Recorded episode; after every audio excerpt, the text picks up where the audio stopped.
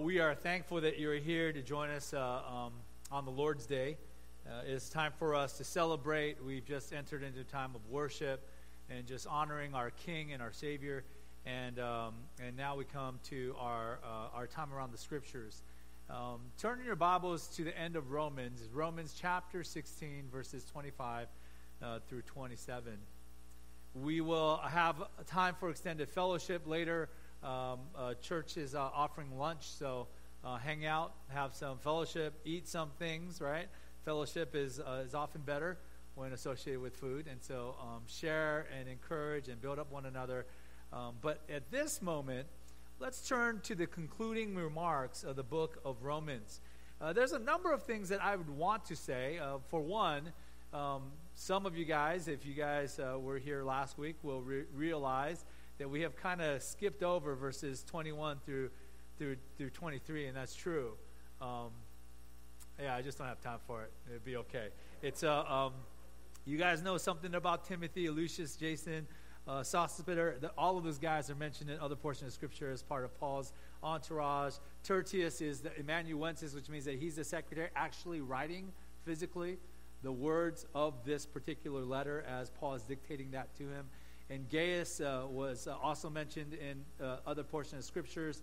Um, uh, Erastus, city treasurer. Just the thing I was going to mention is he's uh, he's up and coming. In fact, there is in Corinth, right, an actual thing um, um, etched into stone about Erastus and how he had had had by his own money had accomplished certain building projects, etc. And so tells you that an excellent uh, member of, uh, of the Church of Jesus Christ, rose to great prominence even in, in um, Roman society. And then our brother uh, Quartus, which to me is the most interesting because we don't know anything else about him anywhere.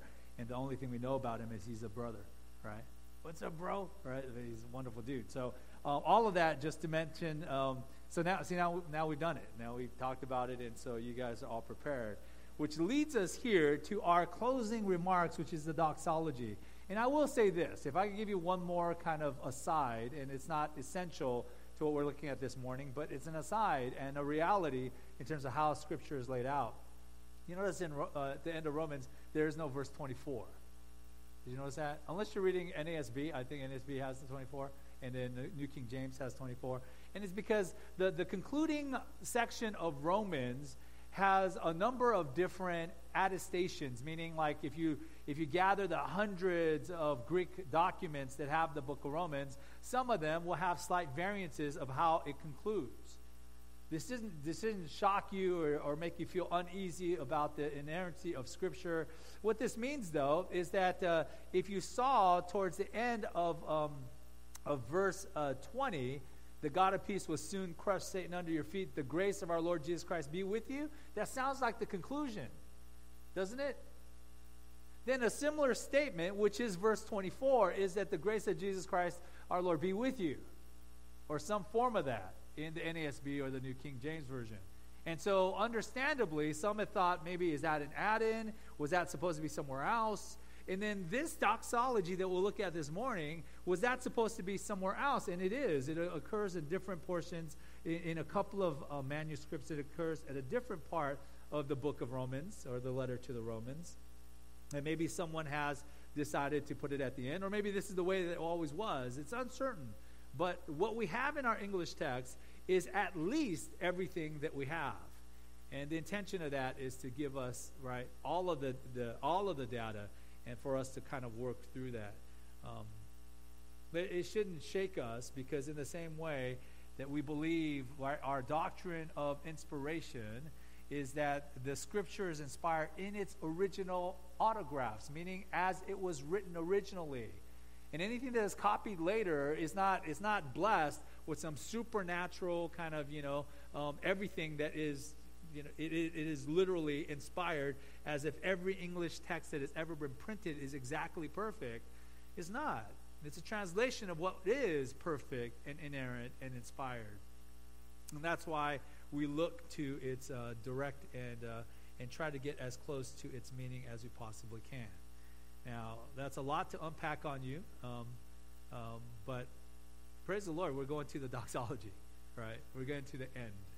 Um, and so uh, our passage this morning is verses 25 through 10, 27 is short, but as doxologies go, it is usually power packed with theology and with insight and with a connectedness in terms of its context to what Paul has been writing about previously. And it all comes together in this, this glorious doxology, which, which literally means it's a, it's a statement of worship or praise or glory. It is, it is, it is like a song to conclude, right? A, a, a remarkable letter full of deep theology about the deep things of God about salvation, rich and free and apart from anything that we could accomplish in ourselves, about our own depth of sinfulness, our undeserving, and the fact that God should not love us as He does. And with all of that unpacked and his, his promise to fulfill every promise, everything that he has said that he would do for the nation of Israel and for everyone that has placed their faith in Christ, this is the concluding praise, the concluding benediction or doxology. This is the reason to glorify God. And that's a come we're calling it the doxology. Glory to God in Jesus Christ. Let me read it to us, and then let, let us back up and, um, uh, and unpack this doxology um, phrase by phrase. Starting in verse 25 of uh, the letter to the Roman Christians, verse 25 of chapter 16. Now to him who is able to strengthen you according to my gospel and the preaching of Jesus Christ, according to the revelation of the mystery that was kept secret for long ages, but has now been disclosed and through the prophetic writings has been made known to all nations, according to the command of the eternal God, to bring about the obedience of faith. To the only wise God be glory forevermore through Jesus Christ. Amen. Let's pray. Heavenly Father, as we come to this um, finale of one of uh, the most uh, um, significant books of the New Testament, we pray for your grace to enable us to see with spiritual eyes the depth of the praise that you deserve. Father, we're thankful for the worship team and for those that serve, uh, for Dan Chang, who has served for many years there, um, and how they lead us to try to glorify you in song. And let that be part of the expression of our praise for you. And as we look at this doxology, as we look at this very concentrated and intentional um, statement of praise and glory to our God because of what He has done through Jesus Christ, His Son, I pray that we would unpack it in a way that reveals to us how great indeed you are and how undeserving we are, and that your glory and our joy is always interconnected. I pray that would be the reality of this doxology for us this morning, that it would breathe life into us spiritually, that it would prepare us for a year that, that will have certainly some great ups and probably some great downs. And for all that is uh, uh, ahead of us, Lord, may this draw us back to knowing that there is a God and that He is greater than all things and that it is to his glory and purposes that we should live. That we would find strength and joy in the service of his Son. We pray to thank you for all things that we have in Jesus Christ, and we even offer this prayer um, in his name. Amen. Amen. the Westminster Divines open up, right, the, the, the shorter catechism with the question, What is the chief end of man? you guys know, right? And the answer is to glorify God and to enjoy Him forever. What I love about those, those godly men was they recognized something, and that is that God's glory and our joy, as even in my prayer, as I said, they're intertwined. It's hard for us to believe sometimes because we kind of think, well, look, look, I'm, I'm wondering what God is going to do for me to restore my joy. I'm wondering how God is going to work in my life so that I find happiness. I'm struggling there's a lot of stuff going on, and I'm wondering when am I going to feel secure or good or happy or delighted, etc. When am I going to get my joy? Isn't this part of what Jesus promised? This life, this life abundant? Where, where is that? Where am I getting my share? And what we fail to understand is that it is in the glory of God, in our understanding of where we fit in the entire pattern of the unveiling glory of God, where our part is in His glory, in His story, in His unveiling of what His plan and purpose for all of the universe is. When we find ourselves connecting with His glory, that's when we find ourselves not just content, but satisfied with what God has created us to be and what God has promised that we will become. His glory and our joy are forever intertwined. And that's why there's a doxology to give glory to God, and in this case, specifically because of what He has accomplished in Jesus Christ. Let me give you an overview of where we're going here. It's about praising God for the power of God in the gospel, in verse 25. And then it's about giving glory to God because of the wisdom of God in the scriptures in the rest of verse 25 and 26. And it's about giving God the glory. And it's about the glory of God in and through Jesus Christ, his Son, in verse 27.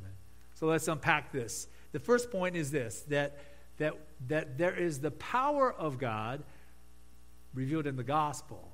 The power of God in the gospel. Look at the first part of verse 25. Now, to him who is able to strengthen you according to my gospel and the preaching of Jesus Christ. Take that first phrase first.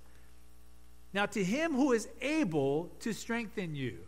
There's two things there that, that are so significant that we can't miss. One is that God has power.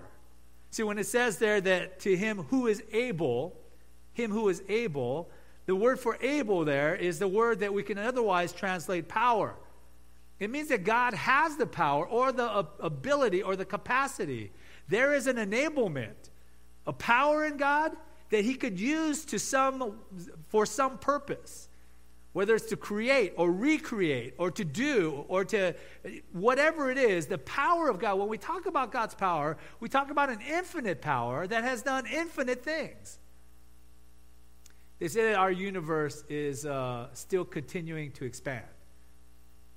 I, I, don't have a category for that. I don't know what that means, right? I don't know. Well, are we expanding? I mean, we're getting big. I don't, I don't. What does that mean?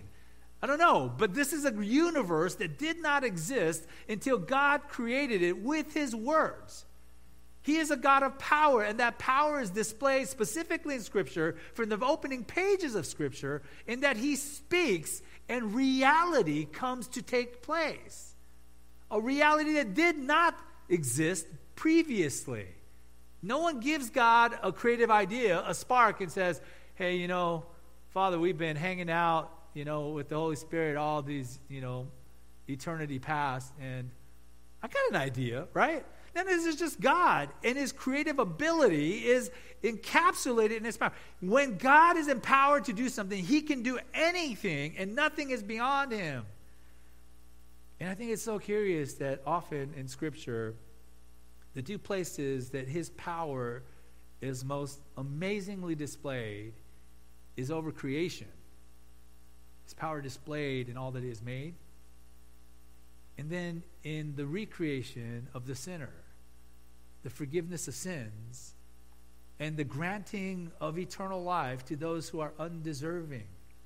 Oh, that there, you know, um, Romans 1.17 made that very clear, or 116 made that very clear. For I'm not ashamed of the gospel. Why? It is the power of God for salvation to everyone who believes, to the Jew first and also to the Greek.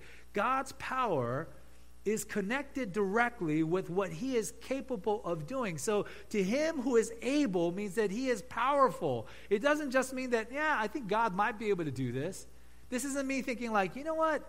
You know, my team is able to get into the playoffs. My team is able. It's not just maybe they have the capacity to do it. This is to say that if God is able, it means that God is powerful. And what is his power used for in this particular doxology? Him who is able, who is empowered, who has the supernatural capability, it says, to, th- to strengthen you. To strengthen you. This is a word of hope in the midst of the doxology, in the midst of praise. It's a word of hope in the midst of praise because Paul is affirming in his closing remarks that there is a God that we trust in and believe in, and he is so powerful, he creates universes with just words, with just thoughts. And that God applies his power to establish you, to strengthen you.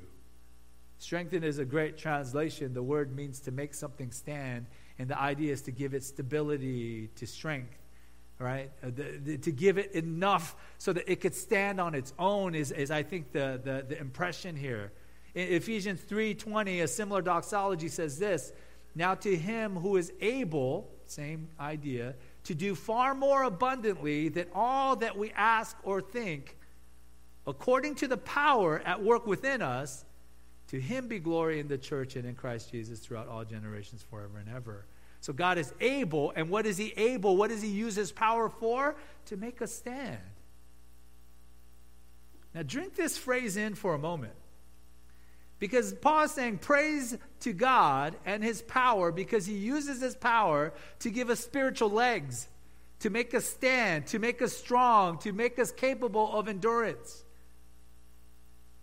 Because if you have been struggling with sin, or you find yourself weak in your faith, if you feel like at times you are overwhelmed by the burdens of the difficulty of your life, or you're not sure if there's a way out of some of the stuff that is, that is difficult and weighing upon your soul, this doxology is for you.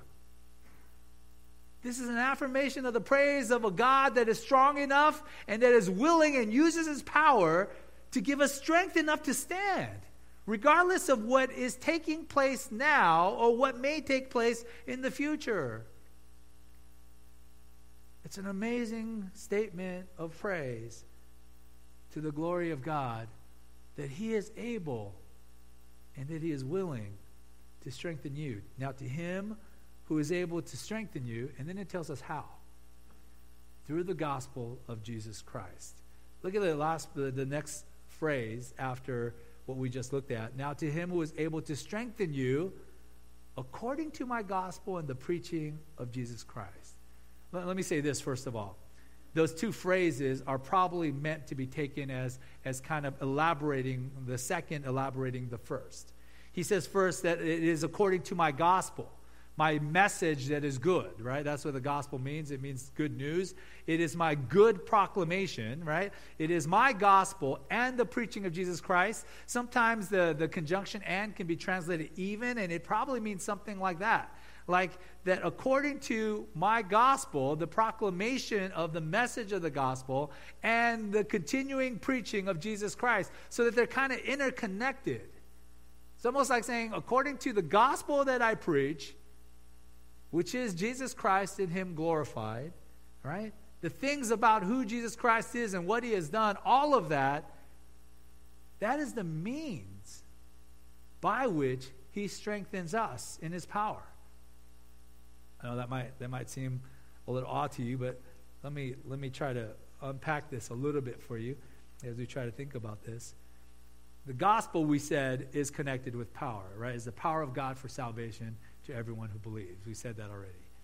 But the preaching of Christ is similarly, similarly connected with not just power, but the means by which we come to know and believe and are transformed from sinner to saint. 1 Corinthians 1, starting in verse 21, Paul says this For since in the wisdom of God the world did not know God through wisdom, it pleased God through the folly of what we preach. What did he preach? Well, the gospel or the things of Christ. You can put those two together, and it's the gospel of Jesus Christ, right? He preached the things concerning Christ to save those who believe. How were sinners rescued? By the proclamation of who Jesus Christ is and what he has done. The Jews, it goes on to say, demand signs. The Greeks seek wisdom, but we preach Christ crucified, a stumbling block to Jews and folly to the Gentiles. But to those who are called, both Jews and Greeks, Christ, the power of God and the wisdom of God. You see the constant connection that Paul seems to be making between the proclamation of Christ, the proclamation of the gospel of Jesus Christ, the power of God through that to rescue sinners and to display God's wisdom. All of it. The reason why I'm saying that it is about the means, that this is that, that God is able, He has power to strengthen you, and He does that through the gospel of Jesus Christ. The reason why I'm saying that is because the preposition, according to, kata in the Greek, right, here can mean either this is the means, in other words, the gospel preached or the preaching of Jesus Christ is the means by which we are established and strengthened.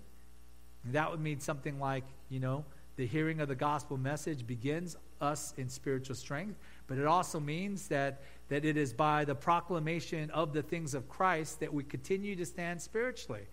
The, the gospel and the message of Jesus revitalizes us. That's what it would mean if it's the means.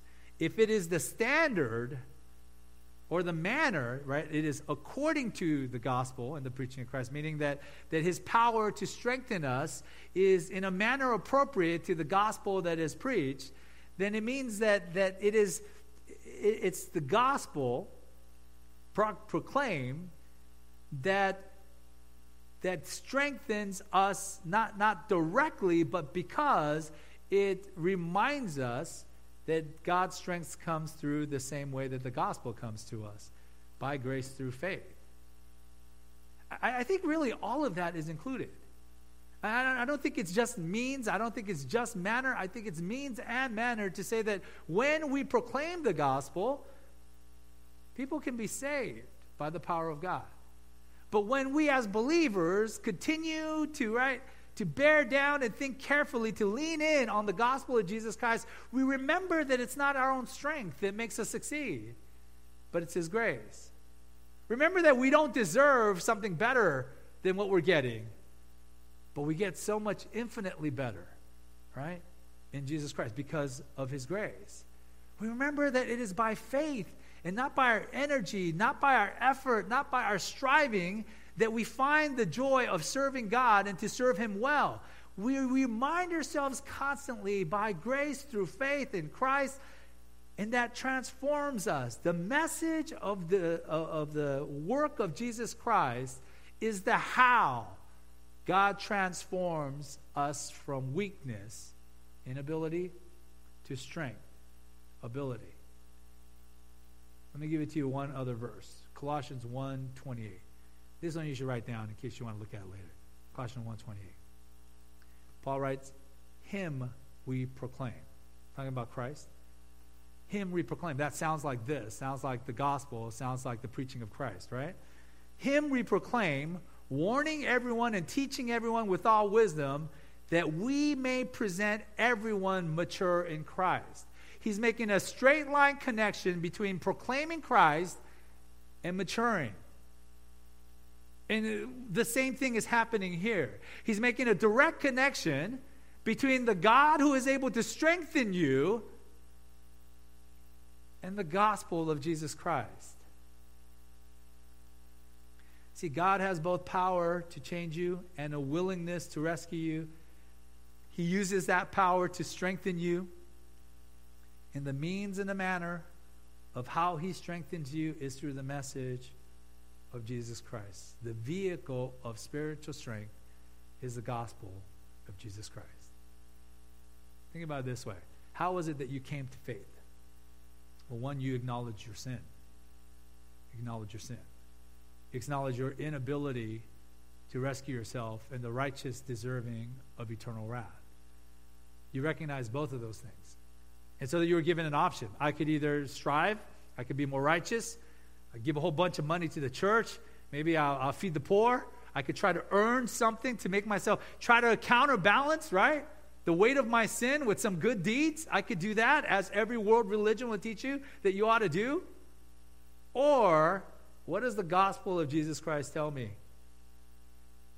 That I could turn to Christ alone in faith that I can acknowledge my sin, confess it, repent, And by faith say, Lord, I will trust in nothing for forgiveness, for salvation, for life. I will trust in no one forgiveness, for salvation, for life. I will trust in no ability that I possess, no knowledge that I have gained. I will trust in nothing in and of myself, no capacity to give you, to offer you anything, right? I will just trust by faith. I will put my whole being in your hands and trust that you love me and that you have paid for my sins eternally. The evidence of God's love for us then becomes the cross and his resurrection. So that we are now transformed from sinner to saint, not because of our efforts. There's no ground for boasting in ourselves, not because of our deserving. I'm so glad I'm a Christian and that guy's not. None of that nonsense, right? I would be sent to hell, and there's no reason why God should not send me to hell immediately, except for the message of the gospel of Jesus Christ and its truthfulness related to my soul and the cleansing of sins because God has placed my sins upon him on the cross. The only reason to glorify God is because of the work of Jesus Christ. The only reason to find joy and gladness in this life and the life to come is because of the work of Jesus Christ. The gospel has the power to rescue you from your sin. It has the power to give you hope that will not fade. And even for the Christian, it has the power to grant to you a renewed energy to believe with joy that God has demonstrated his love for you through Jesus Christ. The application of this is endless. If you think about it, it is really the underlying feature of every, every biblical counseling uh, incentive that we have. And the, the, the most basic thing that we are trying to counsel anyone with is simply this the gospel is sufficient. God actually loves you. Right? It, your biggest problem is not, he's not nice to me. My husband is not good. My wife is kind of mean. My teacher is bad or that my employer is demanding too much, or that I don't have enough money, or I don't have enough skills, or I'm not smart enough, I'm not tall enough, I'm not buff enough, whatever it is, none of that is your biggest. Your biggest problem is you're a sinner. It's your sin. And the only solution is the gospel of Jesus Christ. But it is solution enough. So that if we would transform our thinking to believe God in Christ is enough for me, we would be set free. And now, yeah, I'm, I'm still not taller. All right? I'm still not smarter. These difficult relationships haven't gotten all of a sudden easy. But for my part, I can trust in Christ because the evidence of God's love for me is in the death of his son and the resurrection to validate that my sins are forgiven even though I don't deserve it and that I am loved by a God who is powerful to transform. See, the power of God in the gospel, that's the first glory. That's the first, that's the first praise, the first part of this doxology. The power of God in the gospel of Jesus Christ. Secondly, and he, and he, he takes this idea of the gospel and the preaching of Jesus Christ and he relates it to the wisdom of God in the scriptures. The wisdom of God in the scriptures. This, the last part of verse 25 says this according to the revelation of the mystery that was kept secret for long ages, but has now been disclosed and through the prophetic writings has been made known to all nations according to the command of the eternal God to bring about the obedience of faith. Now, listen, there's a lot um, that is there, but ultimately, Paul is just giving glory to the wisdom of God revealed in the scriptures. Now, I'm borrowing the phrase, the wisdom of God, because uh, that's really the next verse, verse 27, right? It's the last verse. Um, and there in verse 27, it says, To the only wise God. But the reason why I'm borrowing that here is because I think Paul's point, when he gets to verse 27, to say that, that God is the one wise God, to emphasize his wisdom there, is because of everything that he has displayed in his scriptures. I think, I think he is exalting the wisdom of God in verse 27 because of everything that he has already laid out. See, the connection is here's the gospel and the message of Jesus Christ. It is able to change and transform and give us hope and joy, right? And here's the God of wisdom. The connection is that God has revealed this from ages past in His Word and has now fully disclosed it in the person of Jesus Christ. And in that message that is so clear now, but wasn't always clear in the Old Testament. So that's why we're using this idea of the wisdom of God through His revealed scriptures, because, um, because it is about how God has used the scriptures for our good. Let me say this about God's wisdom. Right? Um, that is an attribute of God, and any attribute of God that we talk about, we mean it in its infinite, right? It, its infinite sense. It, it, is, it is to say that if we say that God is love, we don't mean that He occasionally acts lovingly. It means that whatever love is, is defined by God because He is the embodiment of it. He's the fullness of anything that can possibly be love. And so, in that same way, when we say wisdom, we mean that He is the fullness, the full embodiment, that there can be nothing wiser than the God of wisdom. And that's why I think Paul uses the phrase, the only wise God. Not to say that there isn't human wisdom, but to say that all wisdom ultimately is found, right, fully in its, in its ultimate expression in the glory of who God is and how wise He is. Having said that, wisdom is the application of knowledge. That's, that's not surprising to you guys, right? It's the application of knowledge. But God is also, right? He is all knowing, omniscient. It means that there is nothing outside the parameters of His capacity to know. It's not just that He knows a lot, He knows everything and stuff that we don't know. And if He is uh, to apply, right, His perfect full, and infinite knowledge in a perfectly full and infinite way, then that's what we mean when we say the wisdom of God. It doesn't mean that God kind of knows best, like mama knows best. We mean that God is devising a plan for this universe, which includes every single human soul. He leaves none to chance, and everything he is sovereignly applying his infinite knowledge to for the purpose, purpose of his wisdom, meaning that it is to come out its absolute best. It's an, it's an affirmation that God has, through the scriptures, revealed what he was doing and that he's done it at the right time according to his purposes, right? For the sake, ultimately, of his own glory. The wisdom of God in the scriptures. It is according to divine promise right? That's the first part. Let me read you all of verse 25 again. Now, to him who is able to strengthen you according to my gospel and the preaching of Jesus Christ, and this is the phrase we're looking at, according to the revelation of the mystery that was kept secret for long ages, but has now been disclosed according to the revelation. So it's the same preposition. And here, I think it, it does, it is best translated just according to, in the sense that it is according to the revelation. Like, like everything that is the message of Christ and the gospel is according to what has already been revealed, but was once hidden or made secret. According to the revelation of the mystery. The revelation of the mystery. It means that uh, revelation literally means that something is revealed, unpacked, or unveiled. And uh, the New Testament, Paul in particular, is fond of that term mystery.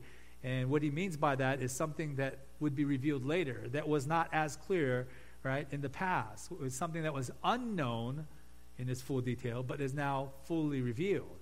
And you say, well, wasn't, within the, wasn't the Old Testament sufficient? Yeah, it was sufficient for faith and for salvation.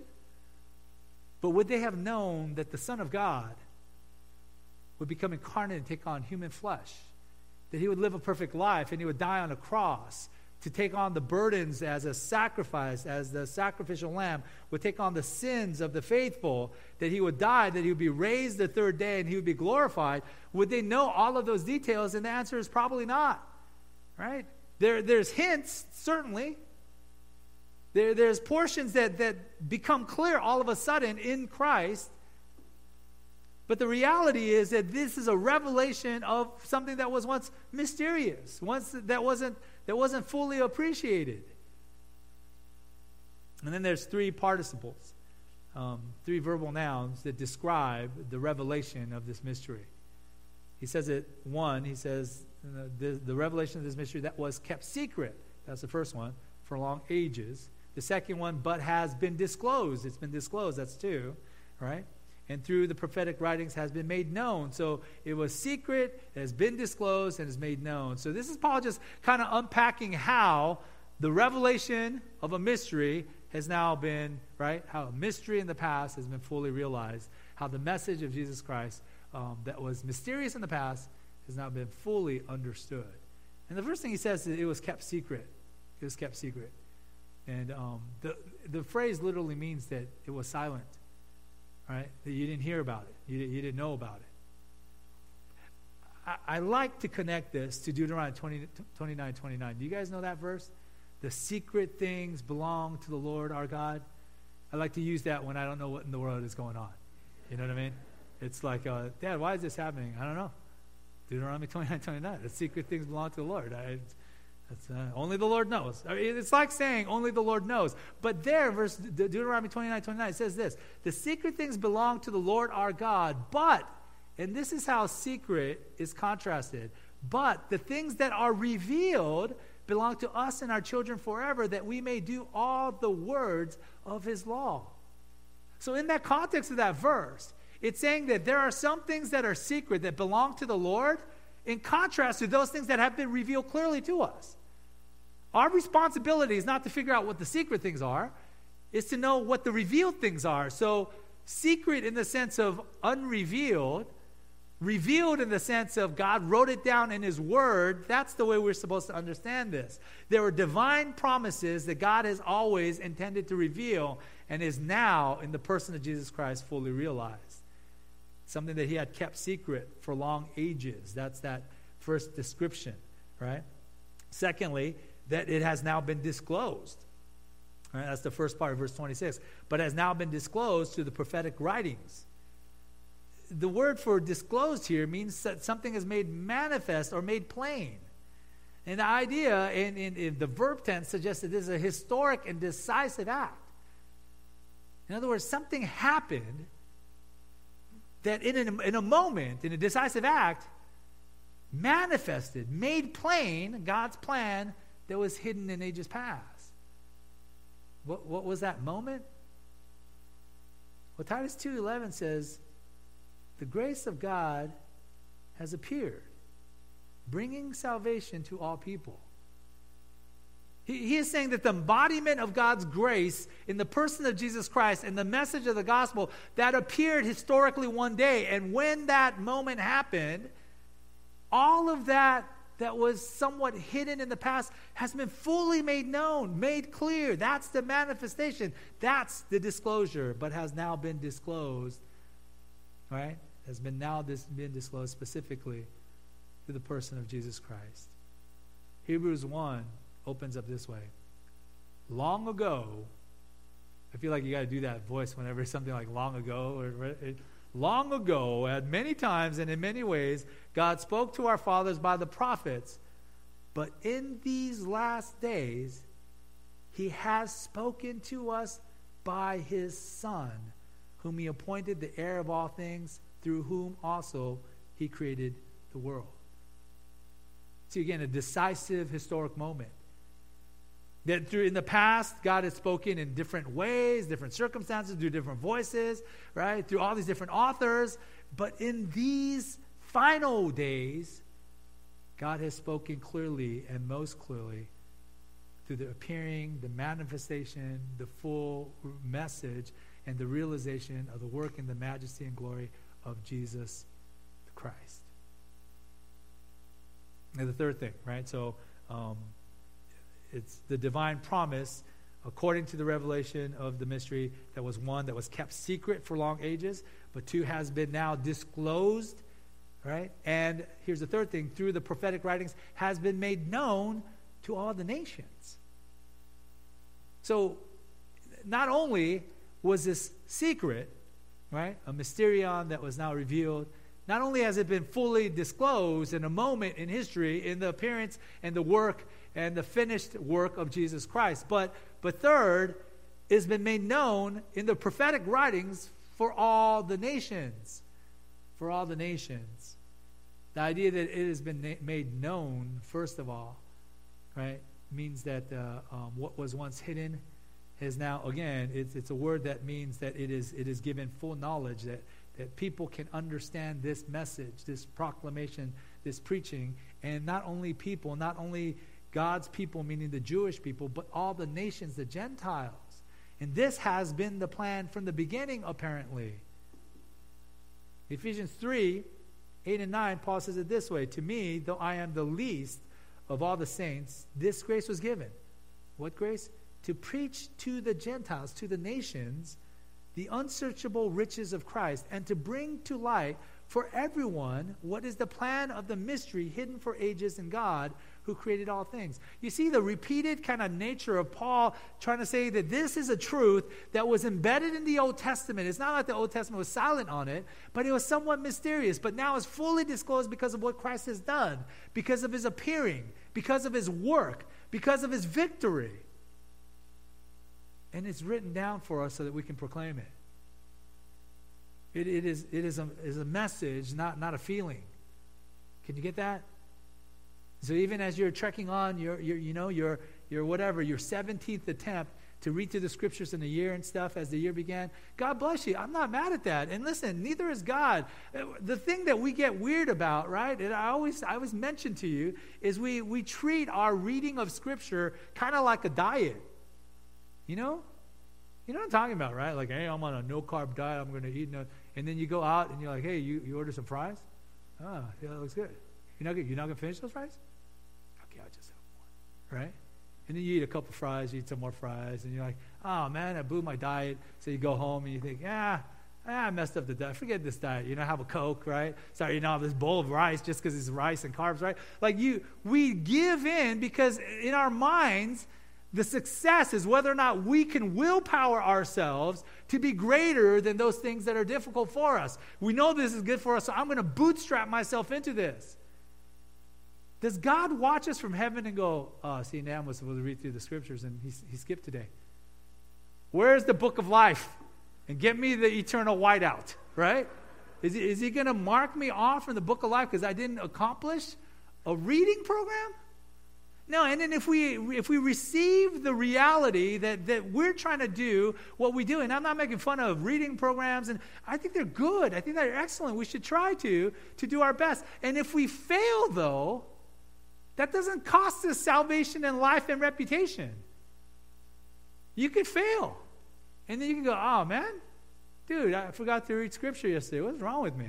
Oh, let's read it now. That is revolutionary to me. You can begin with God at any moment. Why? Because His grace is sufficient. And it's ultimately not about how well you do, but how much you believe that His grace is sufficient and God is God that is able. And when you believe that, when you thoroughly believe that, you'll be amazed at the miraculous things you are capable of. Not because God made you stronger than most, not because your willpower is so strong, because of Him who is able to strengthen you.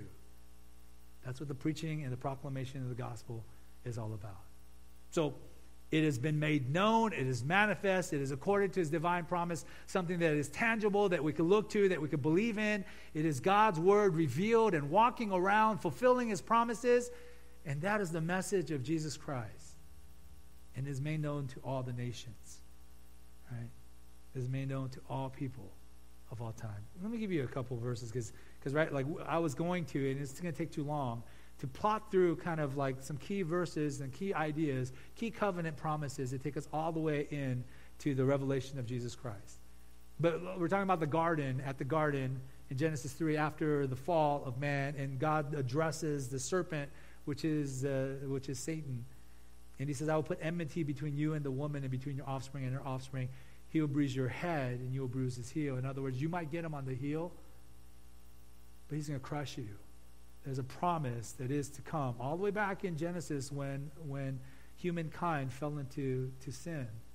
And then the covenant through Abraham in Genesis 12, when he says, I will bless you, and those I will bless those who bless you, and him who dishonors you I will curse, and in you all the families of the earth shall be blessed.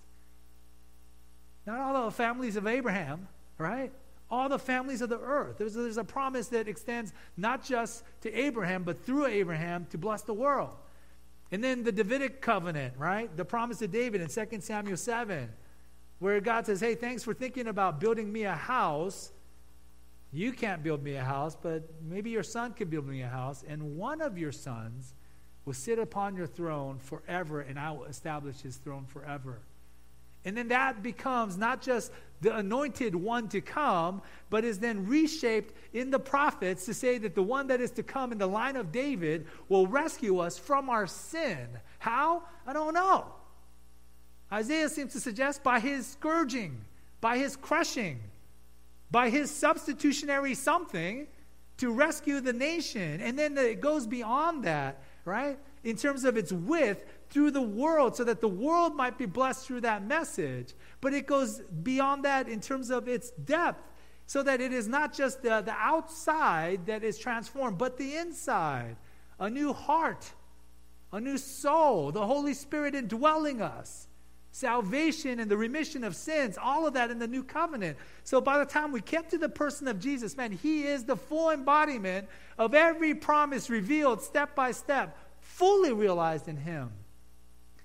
That is what we mean that the wisdom of God is, is, is laid out according to his divine promise and is actuated according to his sovereign purpose. Look at that last phrase in verse 26. I'll read all of verse 26. But has now been disclosed, and through the prophetic writings has been made known to all the nations according to the command of the eternal God to bring about the obedience of faith. According to his, his command. According to his command. It is to say that it is a sovereign and free act of God that is determined the method the message and the timing of the revealing of the truth of the gospel of Jesus Christ. It was Him that decided it all when, how, who. God's the author of all of salvation. And, and by saying that it is according to the command of the eternal God, right, it is saying that God is infinite. Yes, that's the eternal part, right? The eternal God right? And in his infinite knowledge and in the infinite and excellent application of that knowledge, his wisdom, he has provided through the scriptures kind of a step by step, kind of growing into the revelation of Jesus Christ. And it was according to his command, his sovereign grace, he declared it to be, and that's exactly how these things came to be. Infinite, eternal wisdom applied perfectly and through the promises of God through the ages. Remember, we talked about sovereignty, especially back in Romans 9. And we said that, that one of the features of God being God is that He is sovereign, which means, right, not just that He is in control of everything, He literally is in control of everything. But not just that, but He has the freedom to do anything and everything as He desires. I, I think that's the purpose of Romans 9, saying that Jacob I loved and Esau I hated, because we're like, whoa, Lord, you know, like, like, you know, Jacob's there, Esau's there, why can't you love both? What's happening right? God's point is he, he's not obligated to love either. But in his infinite and free exercise of his will, his sovereignty, he choose, he chooses Jacob. He's not obligated. He just chooses to. In the same way that the potter works with clay, where the clay going, Lord, why'd you make me a, you know, why'd you why'd you make me a bowl? I don't want to be no bowl. I want to be a vase, you know? I want to be fine china. Why'd you make me junky like this, right? And the point is, wait, does the potter go, hey, let me take a survey amongst the clay?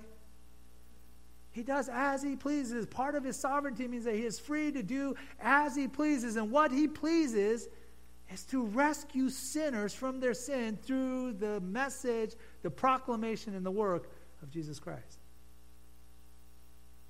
Think about this the humility that should set upon our souls when we realize that, that the gospel of Jesus Christ is not ultimately about us, but it is really about Him. We offered nothing, we brought nothing, we deserved nothing. Yet in His sovereign grace, He chose to love us. And He proved that love for us through the sending, the killing, and the raising of Jesus Christ, His Son. And all of that, for this last phrase in this one, according to the command of the eternal God, to bring about the obedience of faith to all the nations. To bring about the obedience of faith. This is a great phrase. Paul used it in the opening of the letter to the Romans. In fact, it occurs in verse 5, where he's saying, you know, verse 1, that he's a servant of Jesus Christ, an apostle for the gospel of God. And he says, uh, the gospel which he promised beforehand through his prophets in the Holy Scripture sounds a lot like our doxology now. In verse 3 of chapter 1, concerning his son who was descended from David according to the flesh and was declared to be the Son of God in power, according to the Spirit of holiness by his resurrection from the dead, Jesus Christ our Lord. And here's verse 5 through whom we have received grace and apostleship to bring about the obedience of faith for the sake of his name among the nations, including you who are called to belong to Jesus Christ. He uses that phrase, obedience of faith. And I, take that to mean that genuine faith produces something, right? That obedience comes out of faith. Uh, faith is not the same thing as obedience. It's not saying that this is one and the same equivalence. I don't think so. I think it's saying that faith is the foundation from which flows genuine obedience. So if that's the case, then what he is suggesting here by this phrase, the obedience of faith, this is the full efficacy, right? The full efficacy of his divine wisdom in saving grace. In other words, we would use the term like, God has saved me. I'm born again. I'm trans, you know, I'm transformed. I am I'm a new creature, etc. Those are all good and excellent ways to think about it. But by using obedience of faith, Paul is using a phrase that I think is meant to encapsulate the full expression what it means that God has saved you. It means that you are rescued from your sin, yes. It means that He has empowered you to stand, yes, and that He has given you His Holy Spirit and His Word and the message of Jesus Christ so that you might actually walk in obedience. Something that you had no capacity to do apart from saving grace, apart from the message of Jesus Christ. So he's not just Savior, but he's Lord all in one when we talk about the full efficacy of this phrase to bring about the obedience the obedience of faith. Now think back to that wonderful passage in Romans 10, starting verse 8, right? I'm thinking of verses 9 and 10 in particular, but verse 8 says, But what does it say? The word is near you in your mouth and in your heart. That is the word of faith that we proclaim, because, in this verse 9, if you confess with your mouth that Jesus is Lord and believe in your heart that God raised him from the dead, you will be saved. For with the heart one believes and is justified, and with the mouth one confesses and is saved. What you have there is a confession, one, that he is Lord, he is governor, he is master, and implies obedience. But that you are also saved, right? He is Savior, and that you have believed, right? It literally uses the term believe, that you have placed your faith in His work to rescue you. So that these concepts kind of merge together in this obedience of faith. It captures the full scope of what Paul and every preacher of the gospel is desiring a faith that is genuine enough that doesn't just rescue you from hell, but gives you eternal life and obedience to the Lord Jesus Christ. Right? Obedience of faith captures that full scope of what Paul is hoping for through the proclamation of the gospel. Believing obedience to Christ, our Savior, that's faith, and our Lord that demands obedience. Right? The power of God in the gospel, the wisdom of God in the scriptures, and finally, and this will be short, the glory of God in Jesus Christ. And I'll give you both right away. The glory to God only wise, the glory to God through Jesus Christ. Verse 27 is simply this To the only wise God be glory forever through Jesus Christ. Amen. Glory to God, only wise. And we already talked about that phrase a little bit that God is wise, but that God is only wise. Right? That, that there is only one God that is full and absolute and infinitely wise. He is the only one. It, means that the wisdom of God is the application of his infinite knowledge so that he selects, right? And, and we said this already, but let me repeat it. This attribute means that God selects the highest possible end through the best possible means through the fullest expression of the manifestation of his glory. Those three things. You get it? it that to say that God is only wise and he's infinitely wise means that he selects the highest possible end, that everything's going to end to the greatest satisfaction of Him, right? Through the best possible means, and nothing happens apart from how He intends this life to go. And even difficulties, even our sinfulness, God is shaping to the full manifestation of His glory. Best end, best means, and the ultimate glory of God Himself. That's what we mean when we're saying, Praise God for being infinitely wise, for being the only wise God. And then the last part to the only wise God be glory forevermore, eternally through Jesus Christ. The glory forevermore means that there's no cessation of glory. It'll be a forever glory. That God will be exalted for his wisdom, for how he has unpacked the message of salvation and the work of Jesus Christ and that glory will be ascribed to him because of what Christ has done, because of what the Father had planned from, from before the laying of the foundations of the world. For all that is fixed upon Christ and his accomplishment, God will be glorified. We say it all the time. That the, the, the, the, the main, right, the main cause of judgment upon every sinner will be simply, How did you honor my son? Why? Because the Son of God is the singular focus of God's purposes, the application of his wisdom to bring about his glory. So, in that one person, that one life, and that one work, we could define everything and its its reason and its value for existing. You could define your work to the person of Jesus Christ. You could define your value to the person of Jesus. You could define your identity to the person of Jesus Christ. Everything that you could think of that is significant, that might cause anxiety, that might give hope or take it away, you could redefine that and claim it under the authority and the power of Jesus Christ. Because he is the vehicle through which the glory of God is revealed in redeemed persons and for all of eternity going forward. Let me close with this final admonition. It's from William Tin, Tinsdale, Tyndale, right? And if you know, William Tin, Tyndale is an old dude, so it's written in the Old English. So pardon the thous and the thyselfs, right? That's just how it goes. He wrote this as the prologue to the book of, of Romans, and I thought it might be a fitting end for us. He says, Now go to, reader, and according to the order of Paul's writing, even so do thou. Obey the book of Romans, as we're saying, right? He says, First, behold thyself diligently in the law of God, and see there thy just damnation.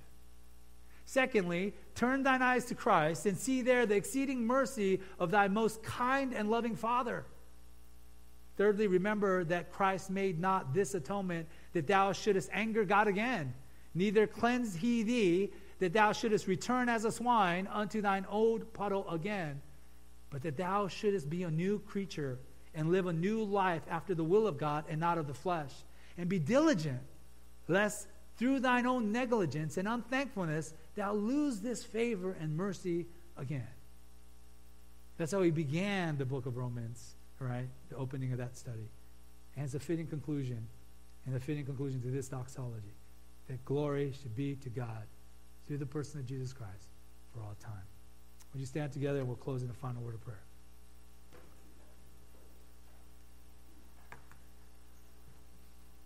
Our Heavenly Father, we do seek to glorify you for what you have accomplished in the person of Christ and the message of the gospel that everything that you have planned from time, before time began, you have accomplished through your Son. Oh, that we might live to glorify you through our messaging, through our obedience, through our faith unto obedience in the person of Jesus Christ. That you would receive the glory that you deserve. That you take the most unworthy sinner and rebel and make him your child. Not because of some obligation of, of our instinct, of our choosing, but because of who you are, despite us. You have made us your children, redeemed by the blood of your Son. And we praise you for that. Help us to walk in a manner and to live in a manner that honors that glorious reality that Jesus Christ is your Son, that He's died for us, and He's raised as a promise and as a declaration of your eternal love and grace to us. May that feed our confidence and strength until we meet face to face. In Jesus' name we pray.